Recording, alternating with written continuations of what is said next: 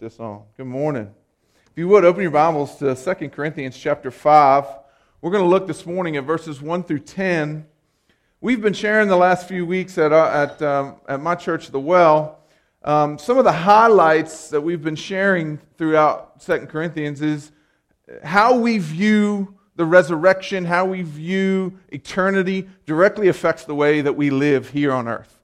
So, what our view is, or what our mindset of that is, directly affects how we view earth, how we view ourselves. And we understand, we're, we're establishing the understanding that the, the power, that anything happens, it happens in God's power and not ours. Um, we are vessels of His service. Uh, so as we look into 2 Corinthians chapter 5, uh, let's read verses 1 through 10 together, and then we'll come back through and, and uh, piece it out a little bit. 2 Corinthians chapter 5, we'll begin in verse 1. For we know that if the tent, that is our earthly home, is destroyed, we have a building from God, a house not made with hands, eternal in the heavens. For in this tent we groan, longing to put on our heavenly dwelling, if indeed by putting it on we may not be found naked. For while we are still in the tent, we groan, being burdened not that we would be unclothed, but that we would be further clothed, so that what is mortal may be swallowed up by life. He who has prepared us for this very thing is God, who has given us the Spirit as a guarantee. So we are always of good courage. We know that while we are at home in the body, we are away from the Lord, for we walk by faith, not by sight. Yes, we are of good courage, and we would rather be away from the body at and at home with the Lord. So whether we are at home or away, we make it our aim to please Him. For we must all appear before the judgment seat of Christ, so that each one may receive what is due for what he has done in the body, whether good or evil. Let's, uh, let's pray and ask the Lord to, to control my tongue this morning. Father, we just ask that you would control the flesh that is delivering a perfectly pure message. And so, Father, I know that I can often intercede my own thoughts and, and try and interject my own power, and I ask that you would completely and totally control that which you already do. And so, Father, I ask that as this message is delivered, the hearts and the minds of the receivers are ready to believe whether it be to salvation or whether it to be to rest in the salvation that is the gift from you. We love you and we thank you. In Jesus' name, amen. So here in verse 1, we see Paul talking about a tent. Now, in, if you go just back into chapter 4 in, in 2 Corinthians, you see he ends chapter 4 with this statement. We'll look at verse 16. So we do not lose heart, though our outer self is wasting away, our inner self is being renewed day by day. For this light, momentary affliction is preparing us an eternal weight. It's preparing for us an eternal weight of glory beyond all comparison as we look not to the things that are seen, but to the things that are unseen. For the things that are seen are transient, but the things that are unseen are eternal. He's actually setting up now to go in and describe our earthly bodies as tents. So he is describing that what we live in is not a house. It's not permanent. It's not forever, but it is actually a tent. The incarnation John, in John 1 14, it says that when Jesus, the eternal God, came into the world, he tented among us. He put on this earthly tent. God in heaven put on flesh and came here and lived a perfect life, died a sacrificial death, and rose victoriously. And he describes that, John does, at the incarnation as Jesus coming and tenting among us. So, why would Paul use the imagery of a tent? Well, obviously, Paul was formerly Saul, a, a, Jew who knew Scripture, and he also understood the tabernacle and how it was a tent and it was temporary. It was an insecure, in, fragile structure that would later become the temple. Paul knew that as a believer, he was a stranger and an alien and a pilgrim in this land. That this is not the permanent, this is not the end all be all. Paul was also a tent maker. He made tents for a living. He knew that when he built something like that, he was building something to be taken down and put up multiple times, moved to different places, stored for a period of time, and taken out of its container to be placed in a temporary setting. And he built that for that very purpose. So he understood what it was to, to be a tent. He may have even borrowed a little bit from Peter. Second Peter uh, chapter 1, verses 13 and 14 says, I think it right, as long as I am in this body, to stir you up by way of reminder. I feel like that's what I'm doing today, is a reminder that since I know that the putting off of my body will be soon, as our Lord Jesus Christ made clear to me. Paul also knew what it looked like to have a behavior of putting on and taking off. If you remember when they, um, when they were stoning Stephen, and it, in the scriptures, it describes this moment where the Pharisees laid their robes at the feet of a young man named Saul. Well, that was very.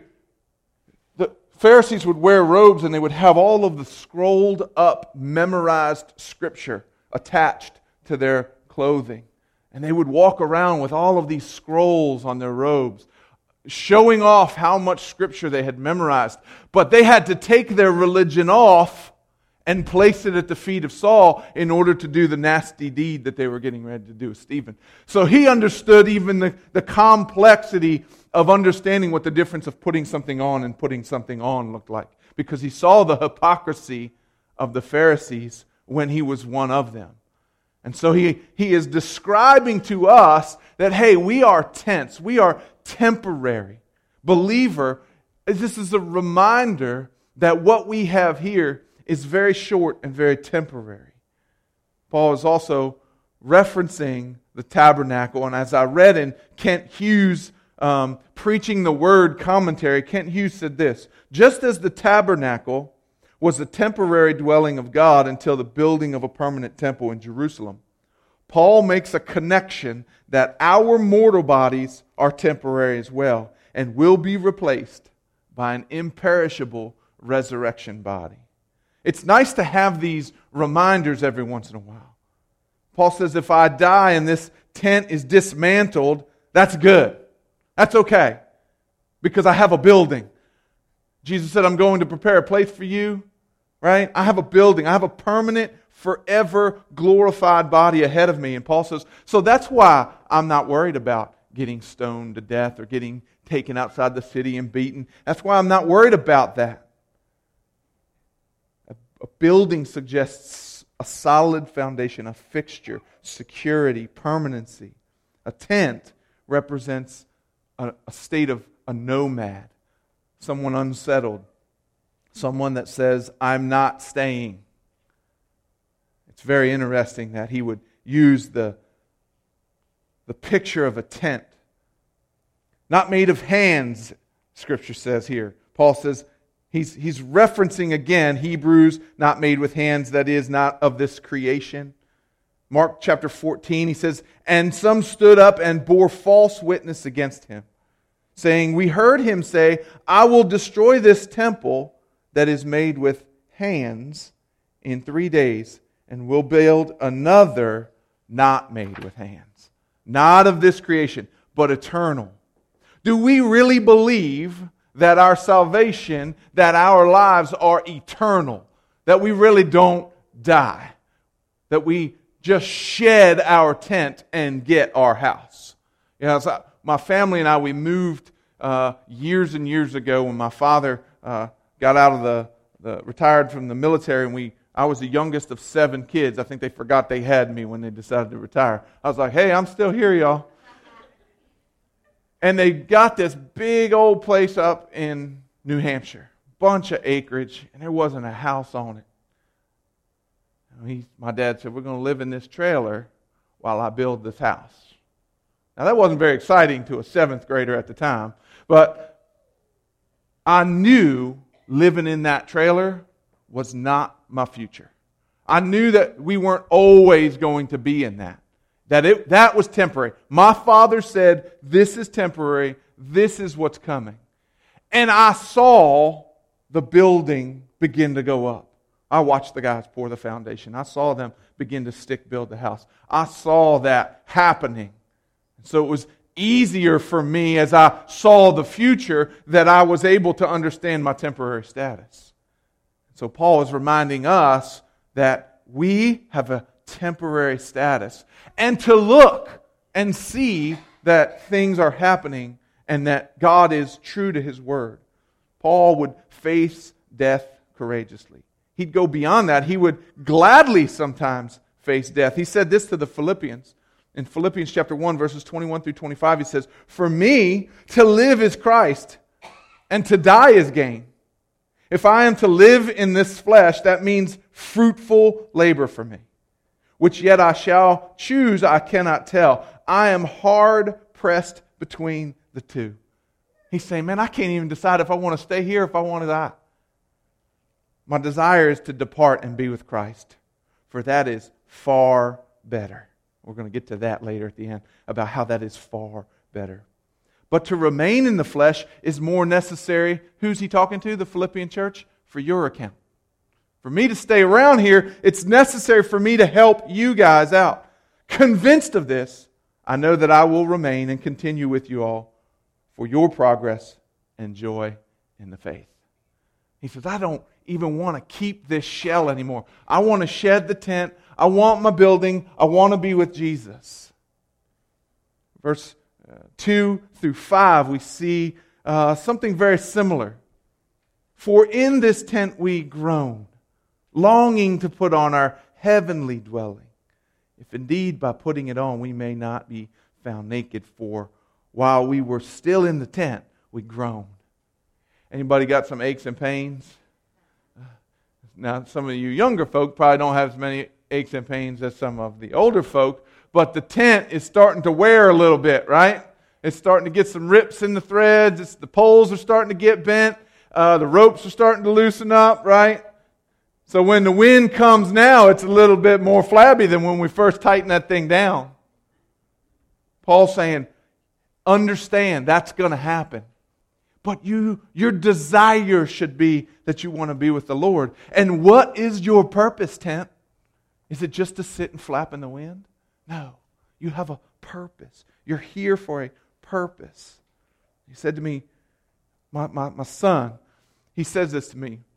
We, we, uh, we near missed an accident. And he was sitting back. We, we were actually, a, a police car was chasing a vehicle, and that vehicle shot right across in front of our vehicle, and so did the police vehicle. And I slammed on the brakes, and I'm telling you, there, there had to be an angel on the front of my van that day that stopped that car because I have no idea how we went that far at 45 miles an hour and came to a complete stop without both of us losing our heads. And he sat back in the chair and he said, Dad, I want to go to heaven, but I don't want to go today. Now, at the moment, that was an understandable statement. But then, when we really think about it, if we're really honest, that's really the state of most of us as Christians. We could all probably, or may probably all have said that. Oh, I want to go to heaven, but I don't want to go today. What we're really saying is, this is better than that. That's what we're really saying. If we're truthful, if we're honest with ourselves, that's what we're really saying is, this is better than that. I want to see my grandbabies born. I want to see my granddaughter get married. I want to see my sons grow up. I want What I'm saying is I want all of that more than I want to be in the presence of the Lord. And that shows me a thermometer of what I really think of being in the presence of the Lord. If you look at Romans 8 18 through 25, Romans chapter 8, 18 through 25, Paul says this to the church in Rome For I consider that the sufferings of this present time are not worth comparing. The sufferings of this present time are not worth comparing with the glory that is to be revealed to us. For the creation waits with eager longing for the revealing of the sons of God. For the creation was subject to futility, not willingly, but because of him who subjected it, in hope that the creation itself will be set free from its bondage to corruption and obtain the freedom of the glory of the children of God. For we know that the whole creation has been groaning together in the pains of childbirth until now. And not only the creation, but we ourselves, who have the first fruits of the Spirit, groan inwardly as we wait eagerly for adoption as sons, the redemption of our bodies. For in this hope we were saved. Now, hope that is seen is not hope. For who hopes for what he sees? But if we hope for what we do not see, we wait for it with patience. Back into our text, 2 Corinthians chapter 5. If you look at verse 4, he says, there's a phrase there he uses, what is mortal may be swallowed up by life. In his letter to the Corinthian church the first time, Paul said this When the perishable puts on the imperishable, and the mortal puts on immortality, then shall come to pass the saying that is written Death is swallowed up in victory. Well, what does he mean by that? Well, anytime that a New Testament writer says, as it is written, he's referencing an Old Testament scripture. So we would want to look at the Old Testament scripture that Paul is referencing in order to truly understand what he's trying to say to us there. And so in Isaiah chapter 25, he says, On this mountain, the Lord of hosts will make for all peoples a feast of rich food, a feast of well aged wine, of rich food full of marrow and aged wine, well refined. And he will swallow up in this mountain the covering that is cast over all peoples, the veil that is spread over all nations. He will swallow up death forever and the Lord God will wipe away the tears from all the faces, and the reproach of his people he will take away from the earth. For the Lord has spoken, and it will be said on this day Behold, this is our God. We have waited for him that he might save us. This is the Lord, and we have waited for him. Let us rejoice and be glad in his salvation. They didn't say our salvation, they said his salvation. Our salvation belongs to him. It is a gift that he gave to us. He says, Let us rejoice in his salvation.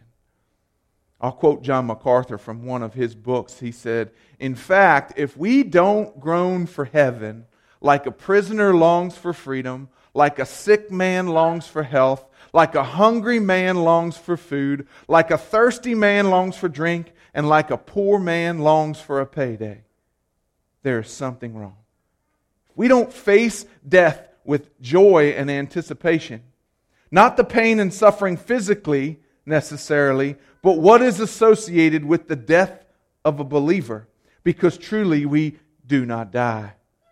Then we have become idols of this fading world if we are not excited to be surrounded by God in heaven. So, to be made like Christ is our purpose.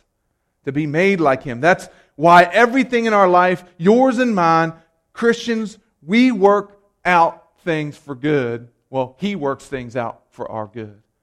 That's why if you continue in Romans, where we were, chapter 8, if you continue in Romans chapter 8, verses 28, he says, And we know that for those who love God, all things work together for good. I'm going to pause there for a second. I had a conversation with a lady just down the street here, actually, at the Rockfish Valley Community Center. I had a conversation with her. And she blatantly said, I'm, I'm not a follower of Christ. I'm not a follower of any particular religion, but I know that all things work together for good. She said, That's in the Bible, isn't it? And my response to her was, There is something very similar to that in the Bible. Let me read it to you. And we know that for those who love God, all things work together for good. For those who are called according to his purpose. For those whom he foreknew, he also predestined to be conformed to the image of his Son, in order that he might be the firstborn among many brothers. And those whom he predestined, he called. And those whom he called, he justified. And those whom he justified, he glorified.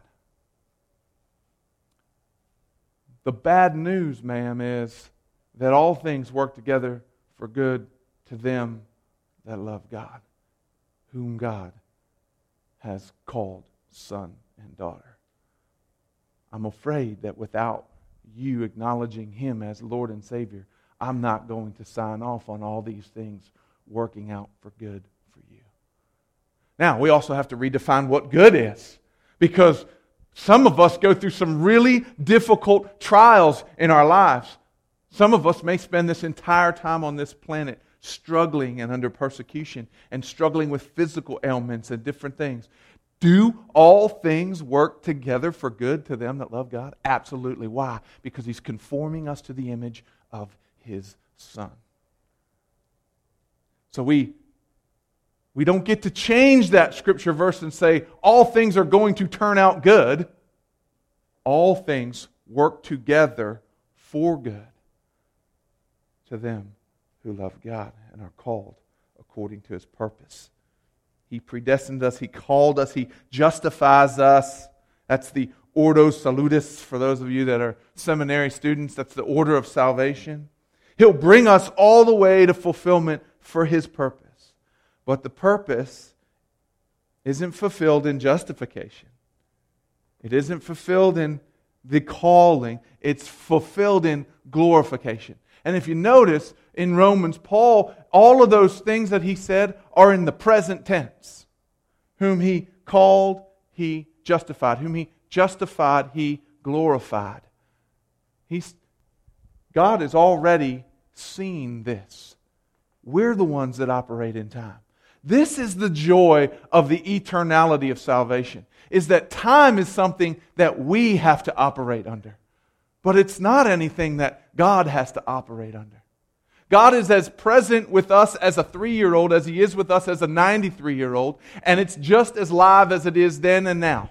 I know this is mind blowing, and we're all going to have brains of jello squeezing out of our ears when we're done with this. But we cannot even comprehend how good God is. He operates outside of time. This is all present tense for him, it is all future hoping for us. He called us, justified us, glorified us. We will, in the end, have a promise. If you look in chapter 5 of our text, 2 Corinthians chapter 5, um, uh, verse 5, he says a word there. And I don't know what other versions say, and some may even say guarantee. But he says there in verse 5 he who has prepared us for this very thing is God, who has given us the Spirit as a guarantee. That word there, guarantee, is the Greek word arrabon, And it means engagement ring. It means a promissory note. It means there is a promise attached of a future. That's what that word means. It, it means that God, by indwelling us with the Holy Spirit, has given us an engagement ring, a promise that you will be my bride, that you will be my wife. That's the promise. It means a down payment of earnest money with a subsequent payment in the future. That's how marriages worked back in the day.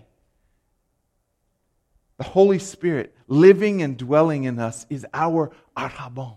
It's our guarantee, it's our engagement ring from God.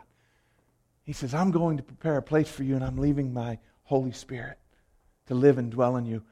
This is our engagement ring. Anybody here that's been married or is getting ready to be married, how would it feel if every time you guys got in a tussle or an argument or you disagreed on something, that the groom said, Here, take your ring back. when you start acting right, I'll give you that ring back. If he did that every day, 40 times a day, how comfortable would you be with the union that was getting ready to take place?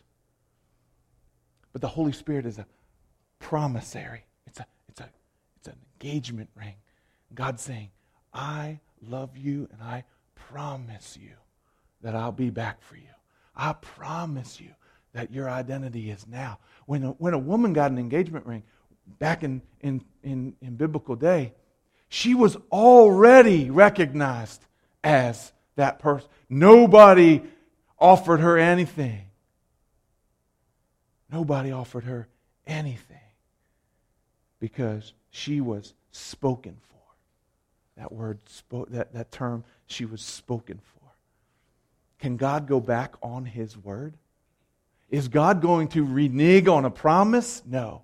1 Peter chapter 1. He says, Blessed be the God and Father of our Lord Jesus Christ. According to his great mercy, he has caused us, he has caused us to be born again to a living hope through the resurrection of Jesus Christ from the dead, to an inheritance that is imperishable, undefiled, and unfading, kept in heaven for you, who by God's power you are being guarded through faith for a salvation ready to be revealed in the last time. In this you rejoice. For now, for a little while, if necessary, you've been grieved by various trials. Our hope, our desire, our, our, our longing should be to shed this and to be with Him in His presence. Verses 6 through 9, we, we see where He wraps it up. And just like He did at the end of chapter 4, He says, So don't lose heart. This week He says, So we are always of good courage in verse 6. We know that while we are at home in the body, we are away from the Lord. Paul knew that Christ was always with him and that he was in continual communion with him. But nevertheless, Paul's residence in his present body meant that in a way he was away from the Lord. Because if you ever read Paul's writings before and you see where he talked in Romans about the struggle, where he says, I do the things I don't want to do and I, am doing what I shouldn't do, and I, the inner self desires this thing, but I'm wrapped in this flesh, the outer shell. And Paul's saying, there's still this thing that causes a separation between me and the Lord. We should long to be with our Master. I'll share one more little personal story. I might be sharing too many. But I have a dog named Jake, okay? And that's not a country song, y'all. I'm just telling you, I do have a dog, and his name is Jake. I have a dog named Jake. And Jake is about 95 pounds and he has about a 35 pound tail. And any time that I come anywhere near him, that tail starts to wag. And he's usually nestled up close to a wall. And it wham, wham, wham, wham, wham. I can't get up and sneak a midnight snack at night because the, the wham, wham, wham, wham against that wall. He can lay in the, on the back porch all day long. And as soon as my truck pulls in the driveway, he's knocking the bricks off of the side of that porch with his tail. He is excited in the presence of his master, right? Sometimes I wish we had tails. I wish we had tails sometimes. We'd see if they were wagging on Sunday morning or if they weren't. Or if they were tucked between their leg and they were understanding that they had done we would be able to tell a lot about each other and about when we mention Jesus right now, how many people's tails would be wagging and how many people's tails would be tucked between their legs because they don't understand that God has a gift of free salvation and it is not based on your actions, but it is in His abundant love. The actions uh, uh, do have meaning, and Paul addresses that here as we end. He says, Hey, we're all going to stand before the judgment seat of Christ. Every single one of us.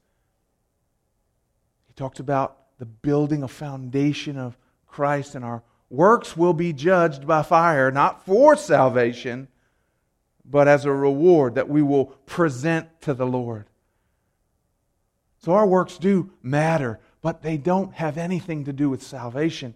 someone who does not profess Christ, someone who does not acknowledge him as Lord and Savior, they will have to stand before the judgment seat of Christ and be judged based on their works.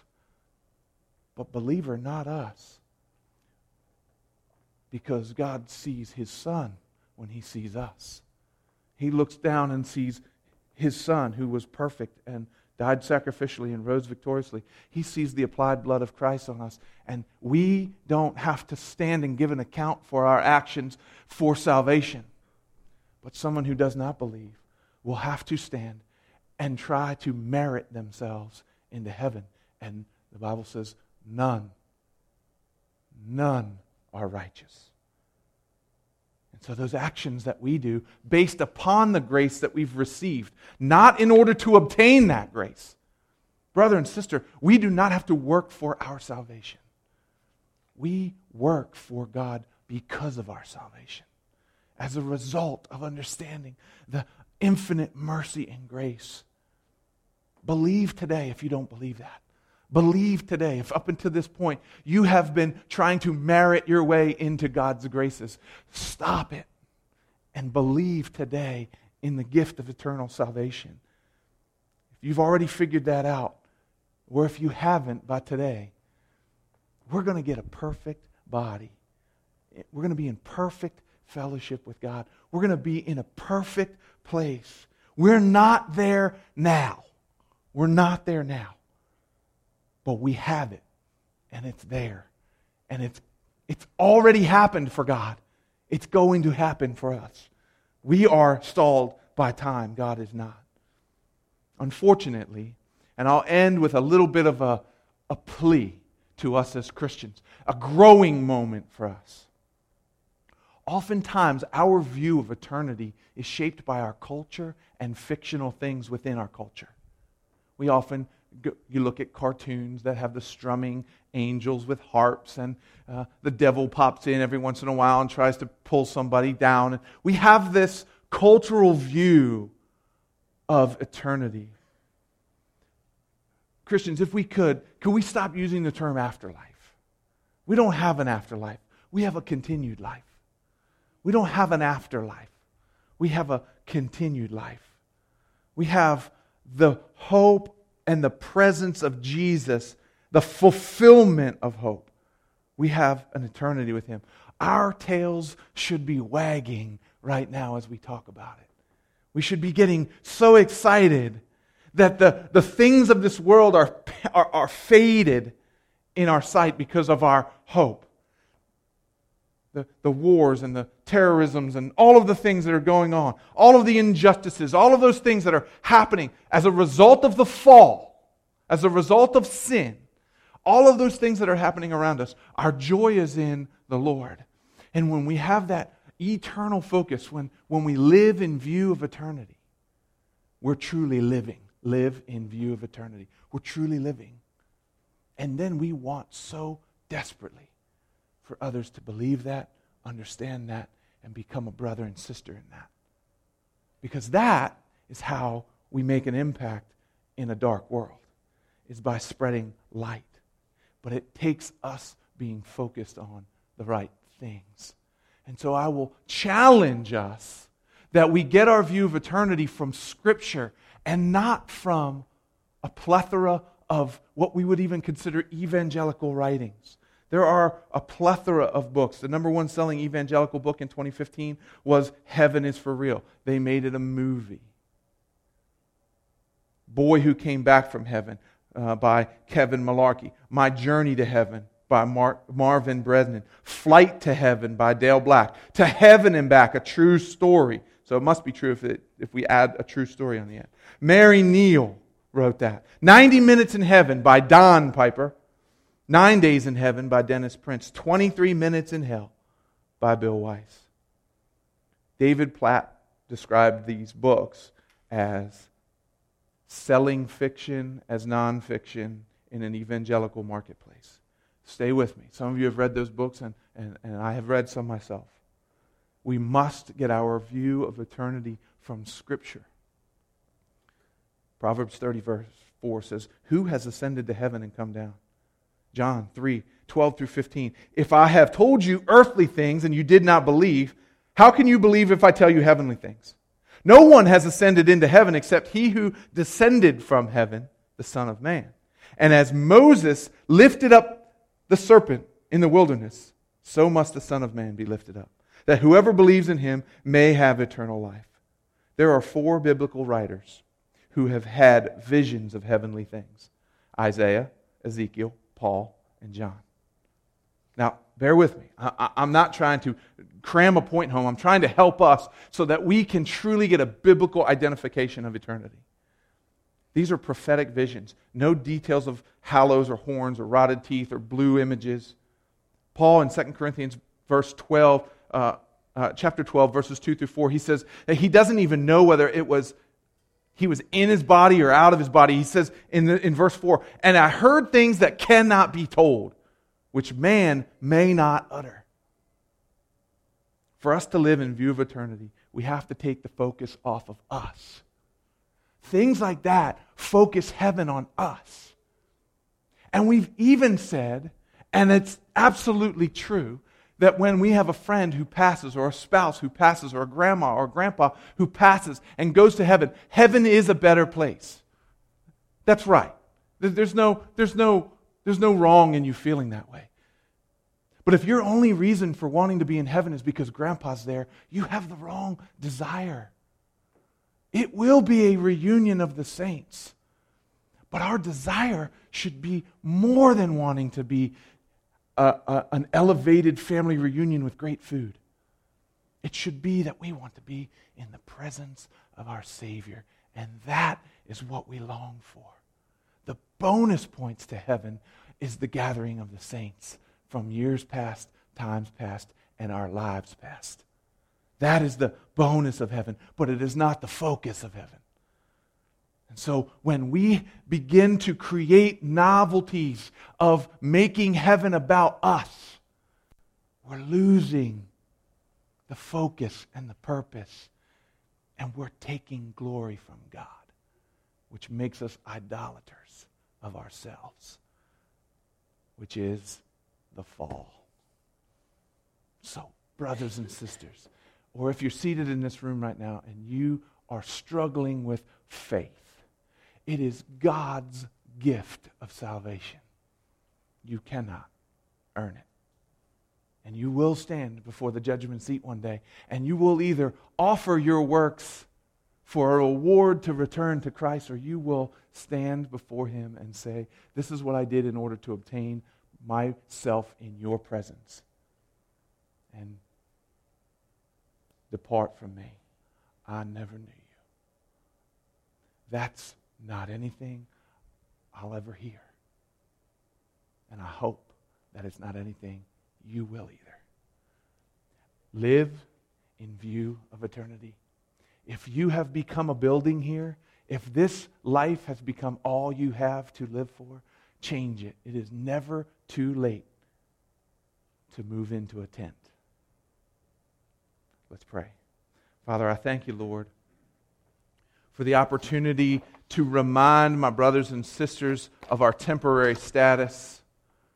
Thank you, Lord, for the reminder of your goodness and your powerful and wonderful grace and mercy and your abundant love for your created. That you made a way, that you put on flesh, that you dwelled in the same tent that we have to dwell in. And you lived it perfectly and you died sacrificially, and you rose victoriously. And Lord, may we be longing for that completion of your return and our glorification. Father, we love you and we thank you for making a way. And Lord, we are sorry for the state of this world and the sin that is so rampant throughout it. But we know that our hope is in you. And we know that you have a purpose for us. For you predestined us, you called us, you justified us, and you glorified us. In Jesus' name, amen.